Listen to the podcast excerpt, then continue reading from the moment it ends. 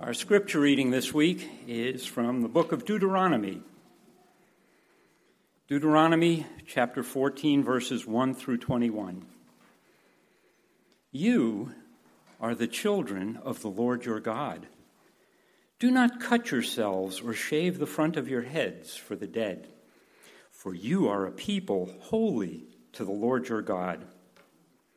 Out of all the peoples on the face of the earth, the Lord has chosen you to be his treasured possession. Do not eat any detestable thing. These are the animals you may eat the ox, the sheep, the goat, the deer, the gazelle, the roe deer, the wild goat, the ibex, the antelope, and the mountain sheep. You may eat any animal that has a divided hoof and that chews the cud. However, of those that chew the cud, or that have a divided hoof, you may not eat the camel, the rabbit, or the hyrax. Although they chew the cud, they do not have a divided hoof. They are ceremonially unclean for you. The pig is also unclean. Although it has a divided hoof, it does not chew the cud. You are not to eat their meat or touch their carcasses. Of all the creatures living in the water, you may eat any that has fins and scales, but anything that does not have fins and scales you may not eat. For, for you it is unclean. You may eat any clean bird, but these you may not eat the eagle, the vulture, the black vulture, the red kite, the black kite, any kind of falcon any kind of raven, the horned owl, the screech owl, the gull, any kind of hawk, the little owl, the great owl, the white owl, the desert owl, the osprey, the cormorant, the stork, any kind of heron, the hoopoe, and the bat. All flying insects are unclean to you. Do not eat them.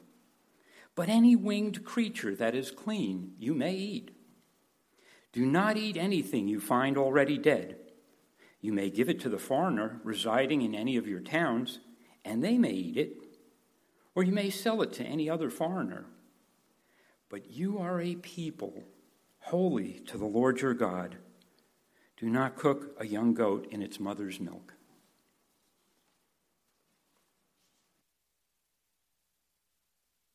And he is a pastor that I've come to really respect tremendously over the years. Uh, Nate, you want me to just use this? Yeah, okay. Use this one? I can just use this. Okay. I don't know if you can put that into the recording or not, but the uh, Nate can figure anything out. Perfect. He's got thumbs up. Okay. So this friend of mine, he's a, a pastor that I respect very deeply, and he. In fact, I'm actually hoping to uh, take the elders to visit his church at some point and just see the way in which they do ministry because there are some amazing things that are going on in their church and the way they're, they're approaching uh, engaging our culture with, with the message of the bible. And but he's a guy that i've known for many years and i remember i remember this one time um, when we were just i don't even know how we got onto this uh, this conversation but he said to me he said kevin one of the things you're going to have to realize you've got to realize that as a pastor as a pastor people are just going to think you're weird. It, it, they're just, society at large, they're just going to think you're weird.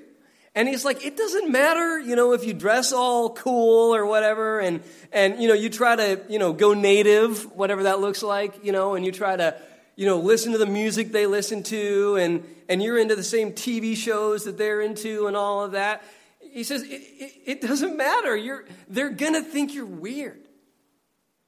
And that's been confirmed for me time and time and time and time again. I'll meet somebody at a, at, a, at a party or at a wedding or at a coffee shop or whatever, and we'll start talking.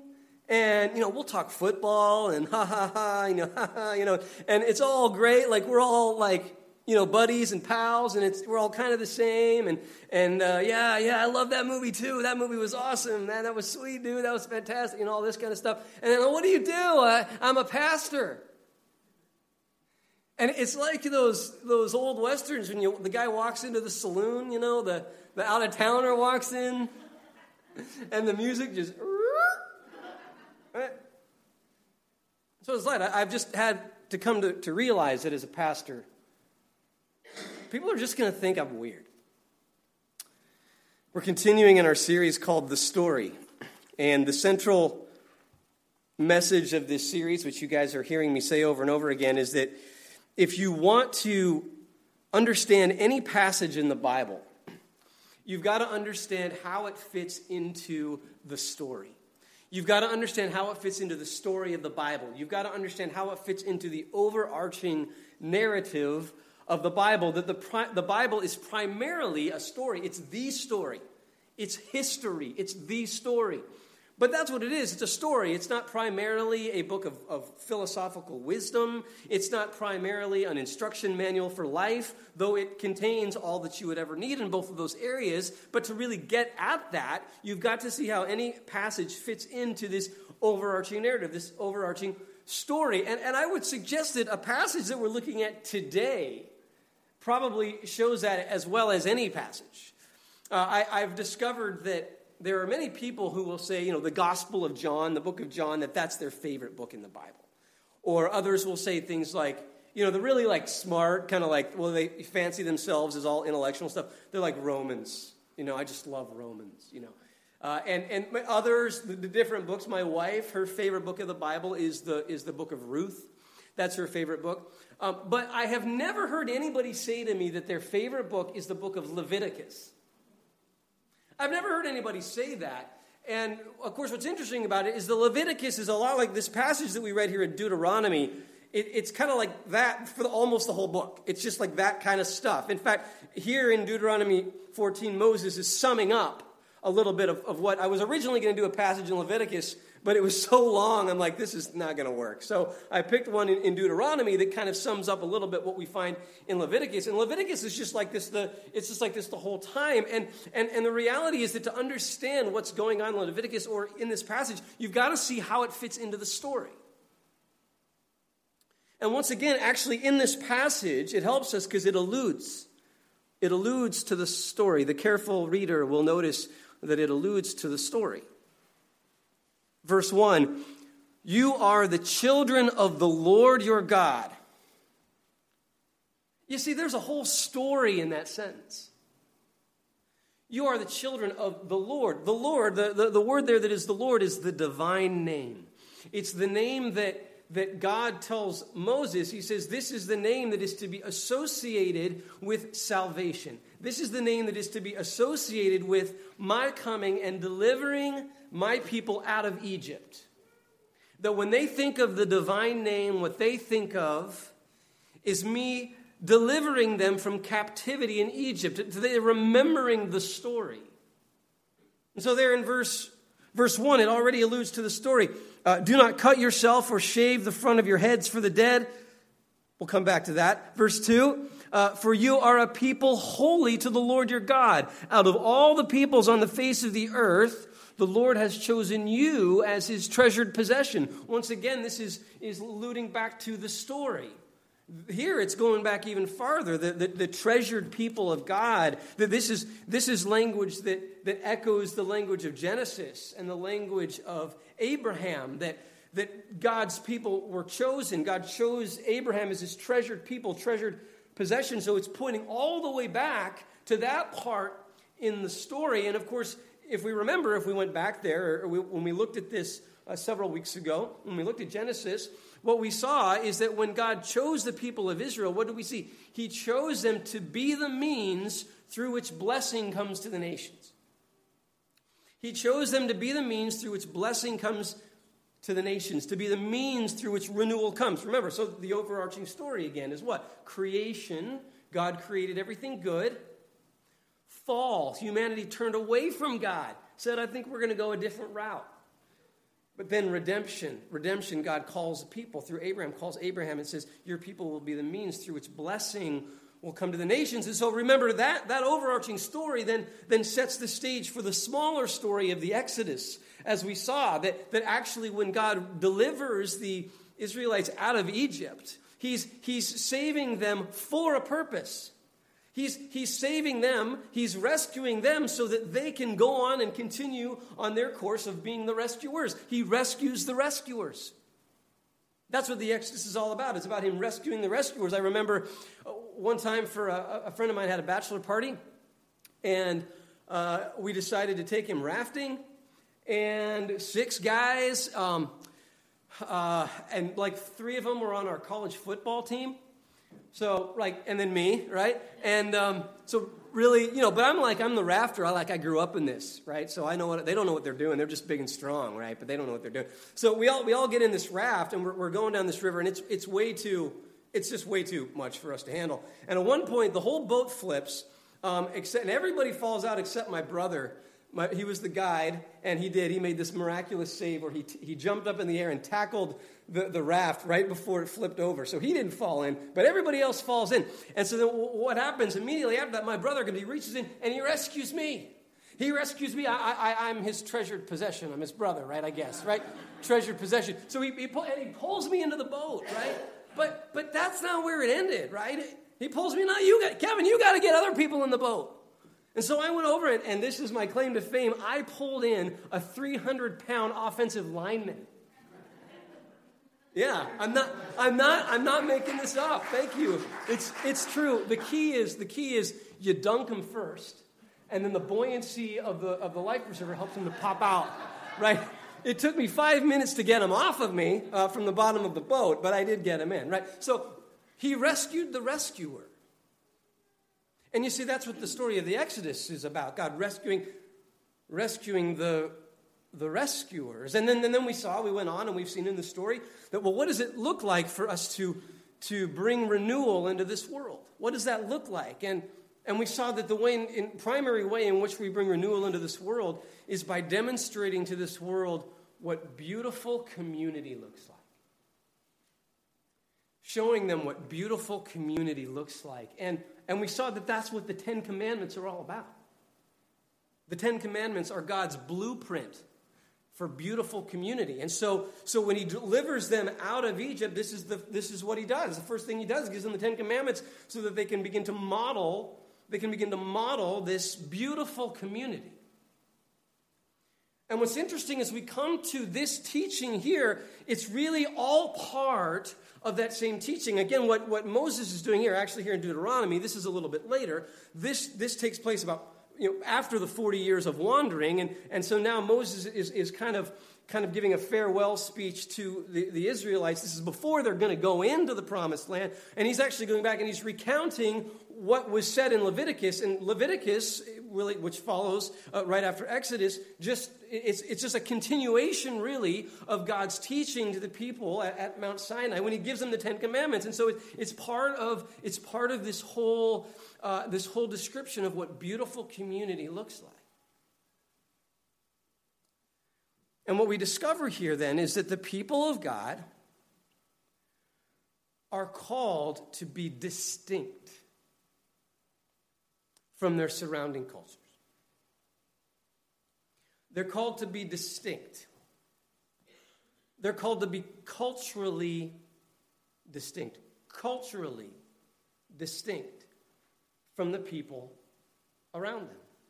And so that, that, that's what's going on in this passage. You see, God is, is he's calling them to a, a kind of distinction from the people around them. In fact, that's probably when it says, uh, do not cut yourselves or shave the front of your heads for the dead. That was probably a practice that was reflected in, in a culture surrounding them. And so it's a way of calling them out, calling out to be distinct culturally from their surrounding culture. So, what, what we need to understand then is that the same thing is true for us today.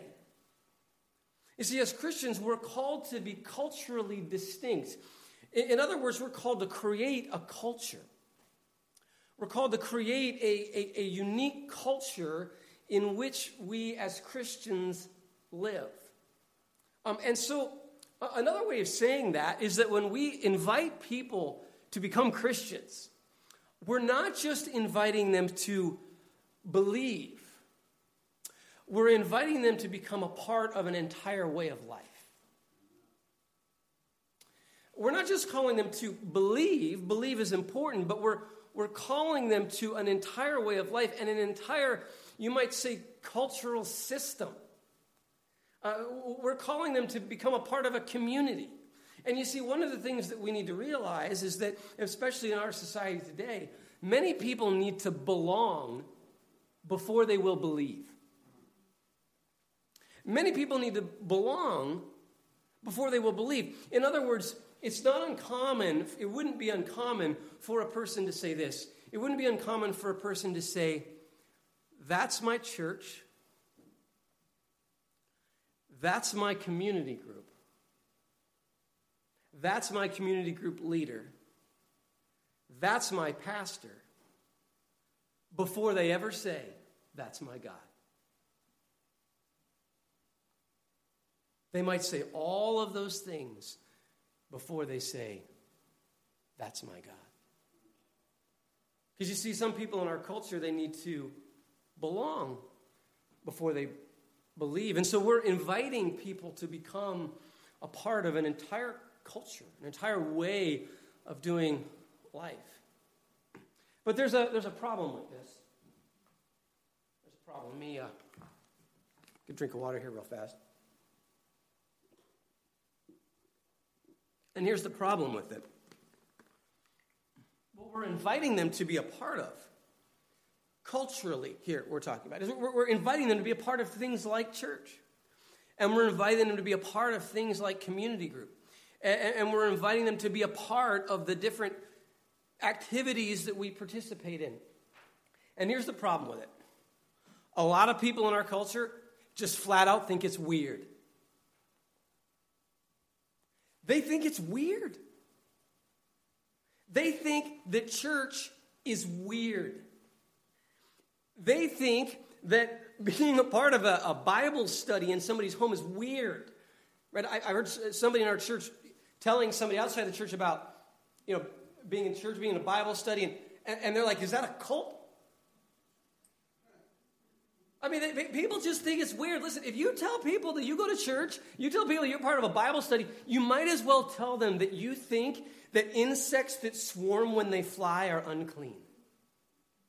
You might as well tell them that when you get a rash on your arm, you take a live bird and you dip it in the blood of a dead bird, and then you sprinkle it on your arm.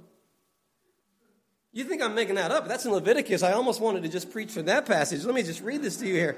Uh, the Lord said to Moses, These are the regulations for the, the diseased person at the time of his ceremonial cleansing when he is brought to the priest. The priest is to go outside the camp and examine him. If the person has been healed of his infectious skin disease, the priest shall order that two live clean birds and some cedar wood, scarlet yarn, and hyssop be brought for the one to be cleansed. Then the priest shall order that one of the birds be killed over fresh water in a clay pot. He is then to take the live bird and dip it to together with the cedar wood, the scarlet yarn, and the hyssop into the blood of the bird that was killed over the fresh water. Seven times he shall sprinkle the one to be cleansed of the infectious disease and pronounce him clean. Then he is to release the live bird in the open fields. But honestly, you tell people you go to church and you're a Bible study, you might as well be telling them you do this. Because they think it's weird. So the, the question becomes then put this down, I'm not using that anymore. Or am I? No, I am using that. Okay, sorry, not sure. The question becomes then why? Why would God call the Israelites to be distinct culturally like this? And why would He call us to be distinct culturally? Um, remember, if, if the purpose is ultimately for us to bring renewal, if it's ultimately to reach out to people, why would he, why would he, why would he tell us to do this? I mean, because honestly, really, at the end of the, at the end of the day, doesn't it mean to be the people of God and to bring renewal? Isn't it really simply about loving people? I mean, in the end, isn't it really? It's about loving God and loving people. That, that's what it's about. It's about loving God. I mean, Jesus said, all the laws, love God and, and love your neighbor. So, so why why do we even need to do all of this religious stuff?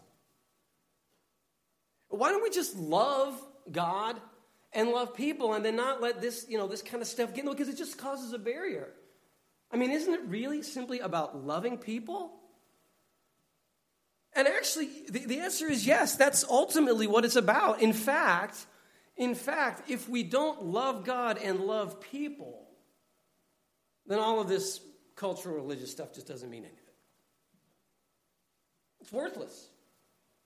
It's worthless. If we don't really love people, then then all of this religious stuff is worthless because in the end of the day what God's really the way God's calling us really to be distinct is the way that we love people. That's how God's calling us to be distinct, is how we, is how we love people. Because actually, if you, think, if you think of it this way, to be culturally distinct isn't really very distinct at all. Because everybody's culturally distinct. I mean, everybody is. Everybody has a particular way of doing things and a particular way of doing life that is, is culturally weird to somebody else. I mean, and every married person figures this out, right? You marry somebody and they're like, that's how you, that's how you clean the bathroom, that's how you fold the laundry. Right? I mean, you, you get some people, uh, foreigners coming to America, and they see how we live. Uh, they're like, you have two cars? What is that? That is weird. I mean, again, you might as well tell them you got a bird, you're dipping them in blood. I mean, it's just weird culturally. You see, there's nothing distinct about being distinct culturally. Everybody's distinct culturally.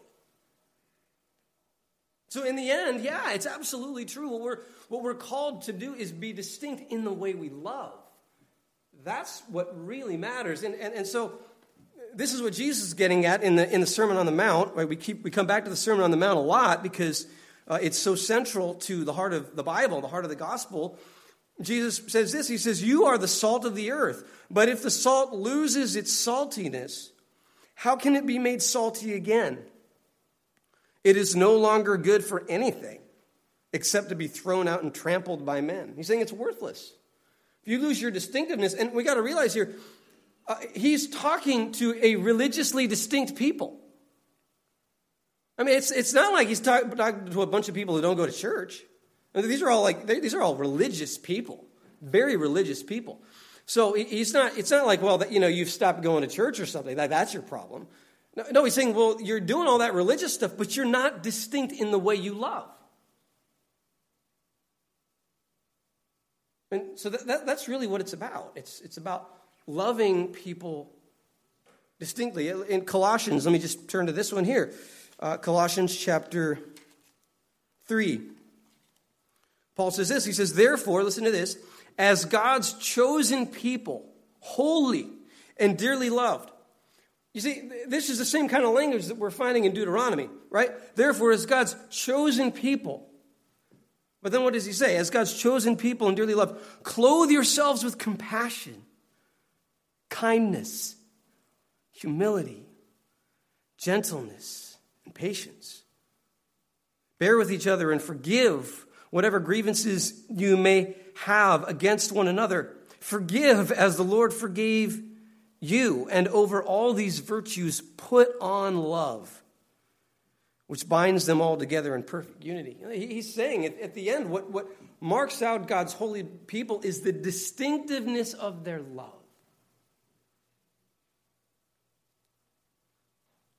So, again, question is then why? why all of this religious stuff? And I think we get a clue if we start to unpack this a little bit. So let's go back to Deuteronomy. Deuteronomy chapter 14. What, what's going on here? Well, it's all about which animals are clean and which animals are unclean. Which animals are clean and which animals are unclean. Now, there's a lot of debate, scholarly debate, about why certain animals are clean and certain animals are unclean. Uh, some argue that it, it was largely to do with hygienic reasons. They saw hy- hygienic reasons for why a particular animal might be clean or unclean. Others saw it as uh, they were certain animals would be again associated with other religious uh, other religions around them, and so those those would be unclean. Truth is, there's probably truth in both of those, but actually, at the end of the day, it doesn't really matter why particular animals were designated as clean or unclean. What, what matters is the fact that animals are being designated as clean or unclean in the first place. The question is why are some animals being designated as clean and others designated as unclean? When, when, when they sit down to eat, when they sit down to eat, why does it matter that one animal would be designated as clean and another one would be designated as unclean? And of course, what's interesting is that this whole issue of cleanliness doesn't just relate to food. You go back to Leviticus, and there's all these rules about cleanliness, about cleaning your house, about you know how to getting mildew out and checking the mildew, and, and with the with your home and with your clothes. There's all this stuff about about cleanliness. Why is this? What's interesting is that what we discover is that there seem to be three, three states of cleanliness. Essentially, essentially three states of cleanliness.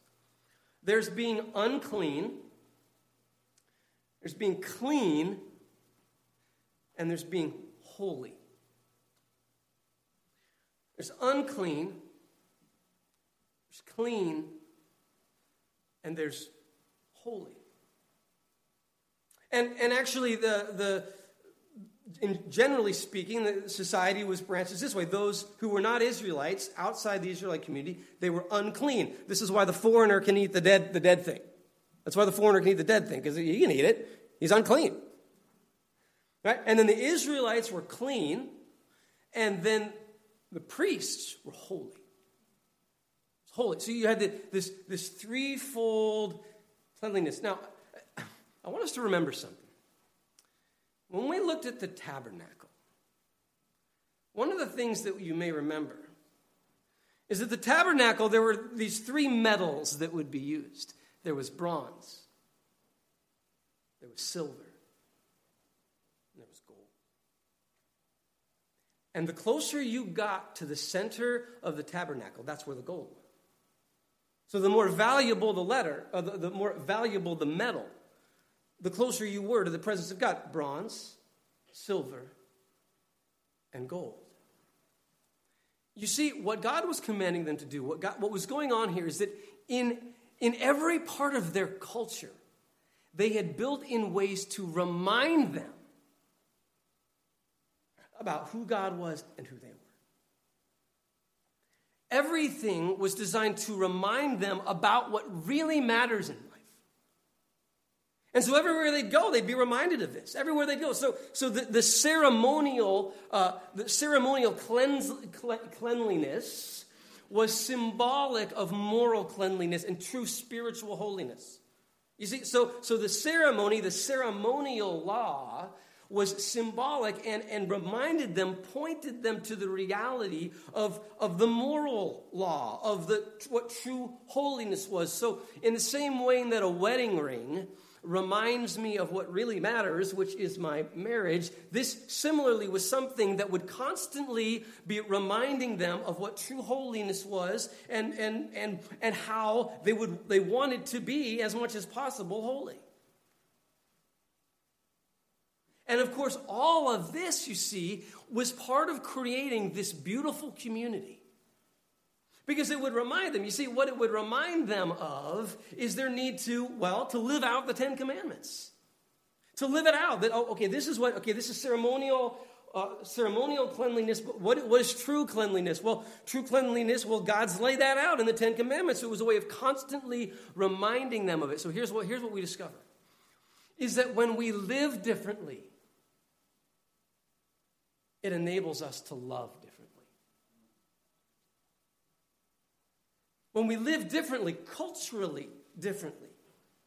It enables us within a within a healthy religious culture. Again as jesus says it can get all you can start to care more see you can start to care more about the religion than you can about the loving. That's the danger. That's the danger that jesus highlights. That's the danger that he that he confronts. And so one of the questions you have to ask we have to ask ourselves is okay, well, at the end of the day, what is more important to me? Is it the way I do religion or is it the way in which I love? I need this. I need this to enable me, to cultivate in me this desire to love. Remember, as I always say, you don't go to church to get God to love you, you go to church to get you to love God. Because the heart of the gospel is that God loves us no matter what. This is, this is why we're farther along in the story, right? So, this is also why our, our rhythms and our culture, it isn't quite the same. Right? We, we don't do this, well, you're unclean, you're clean, you're holy, because by the blood of Jesus, everyone is holy by faith. You can fully enter into the presence of God because Jesus has died for us. And so, so the, the, the rhythms are going to look different. That's why we aren't doing the same things, right? But we have to be asking ourselves because we need these rhythms. We need these to help cultivate our love for others. But we have to make sure are they not becoming more important than loving others? And, and this becomes well, one of the central issues that is addressed in the New Testament. In fact, you might argue that the book of Galatians is almost entirely about Paul saying, hey, look, we need to accommodate.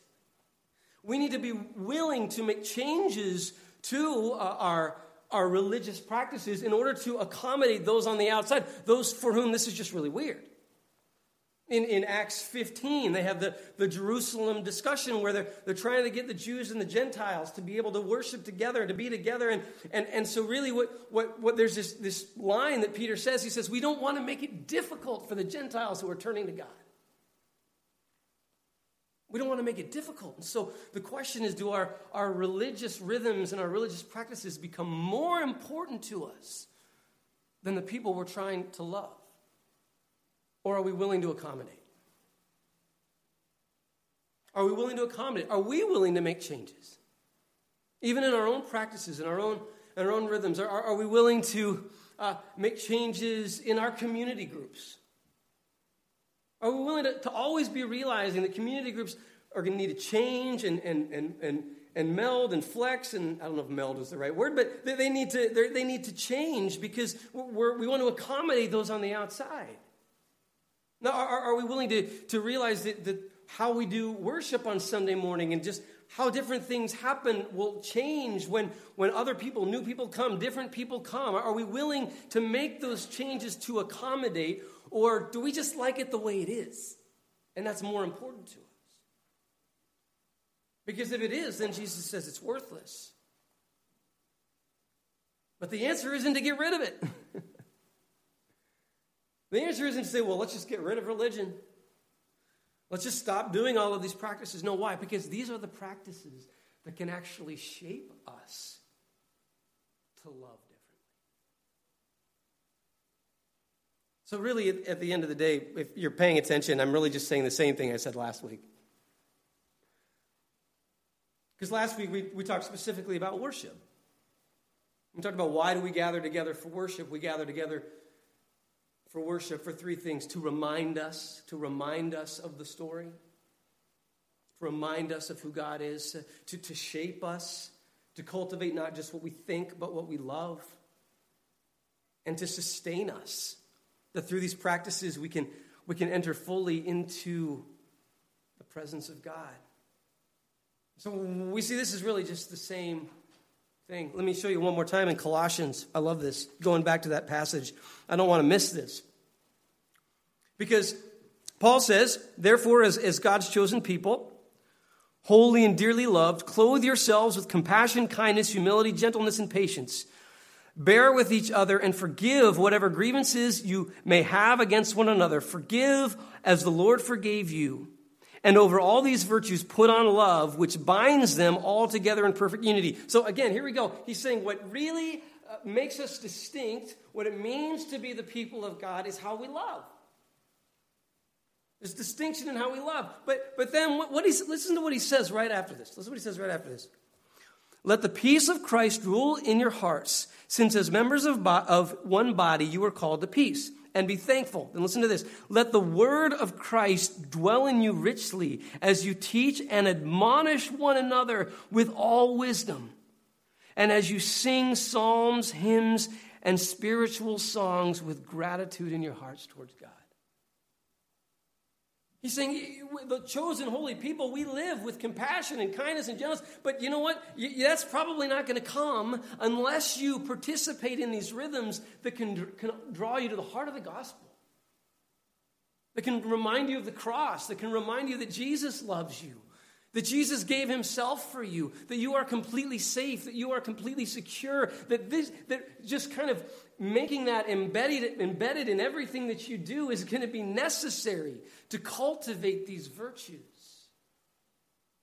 And that's why we come to, to church on Sunday morning. But I think what this shows, this back to Deuteronomy, what it highlights for us is that this needs to be a part of not just what we do on Sunday, but our regular everyday life. And so this is the, the challenge that I would put to you is I would encourage you to discover what rhythms in life, what rhythms can you add to your daily life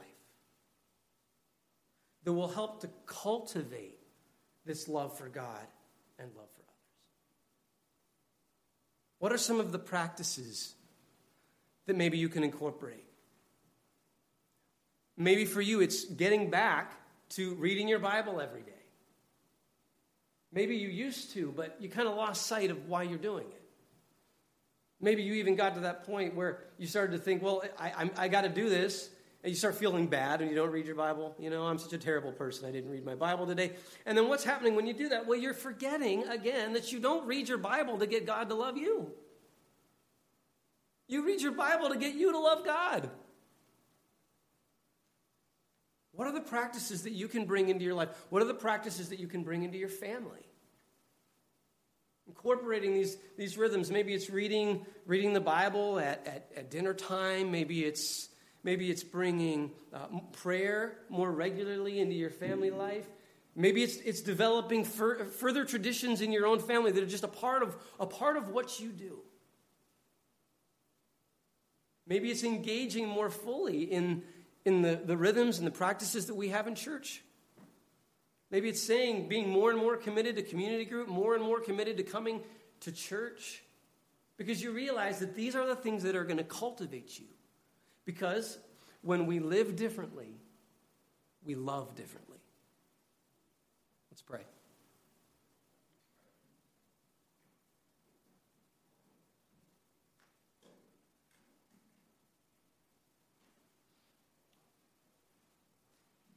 Oh, dear Lord.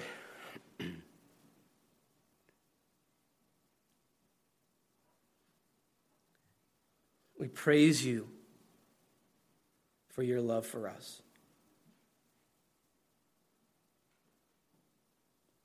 God, that's why we are here right now, is to remind us of that, that we might respond with love.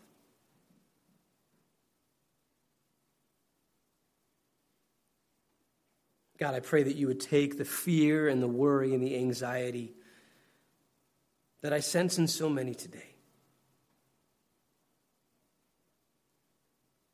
God, I pray that we would know that we rest on solid ground.